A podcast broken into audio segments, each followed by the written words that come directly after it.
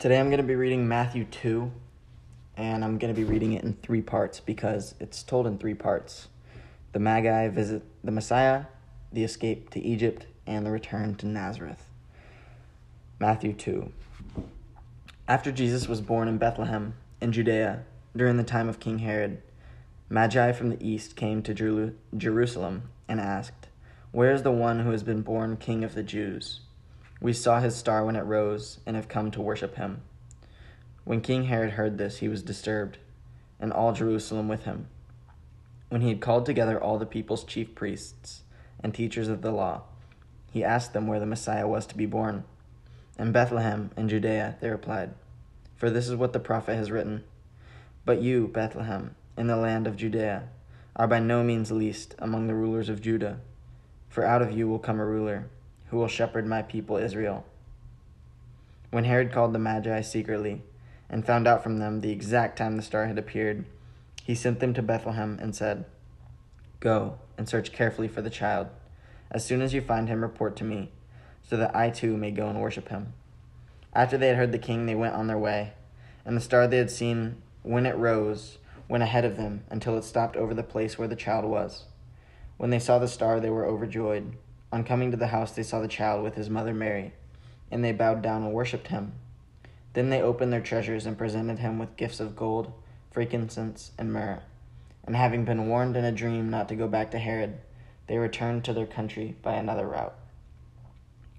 Now, some interesting things about that is that for this star to have appeared, I mean, when you're looking at stars today, you're seeing what was happening thousands and thousands of years ago because of how far away they are. So that means that thousands of years before Jesus was born, God put that star there and made it go in that exact path because he knew that thousands of years later, Jesus was going to be born and those wise men were going to see that.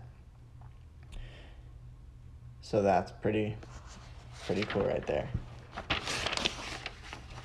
Um,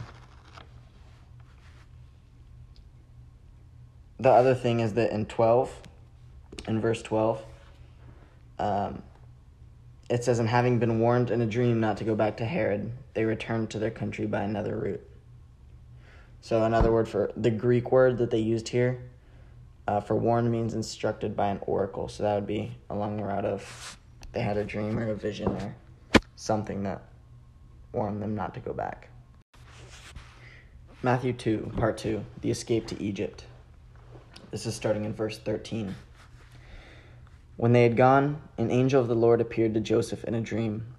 Get up, he said, take the child and his mother and escape to Egypt. Stay there until I tell you, for Herod is going to search for the child to kill him.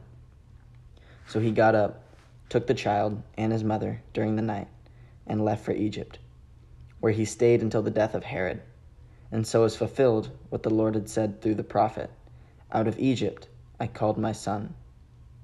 When Herod realized that he had been outwitted by the Magi, he was furious, and he gave orders to kill all the boys in Bethlehem and its vicinity who were two years old and under, in accordance with the time he had learned from the Magi. Then what was said through the prophet Jeremiah was fulfilled. A voice is heard in Ramah, weeping and great mourning, Rachel weeping for her children and refusing to be comforted, because they are no more.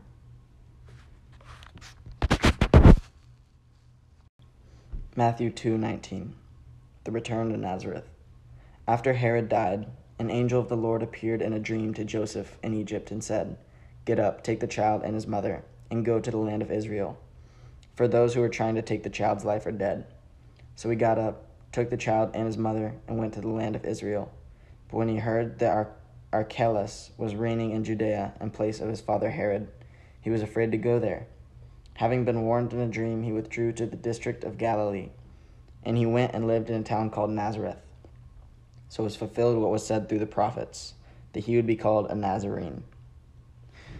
Now, something that's interesting is that it says Nazarene, and basically what that means is that he was he was of there, not from there. Um, the term to use for somebody who was born in Nazareth would be a Nazarite. Um, and so it's just interesting that it was fulfilled that he was of Nazarene, not from Nazareth. So.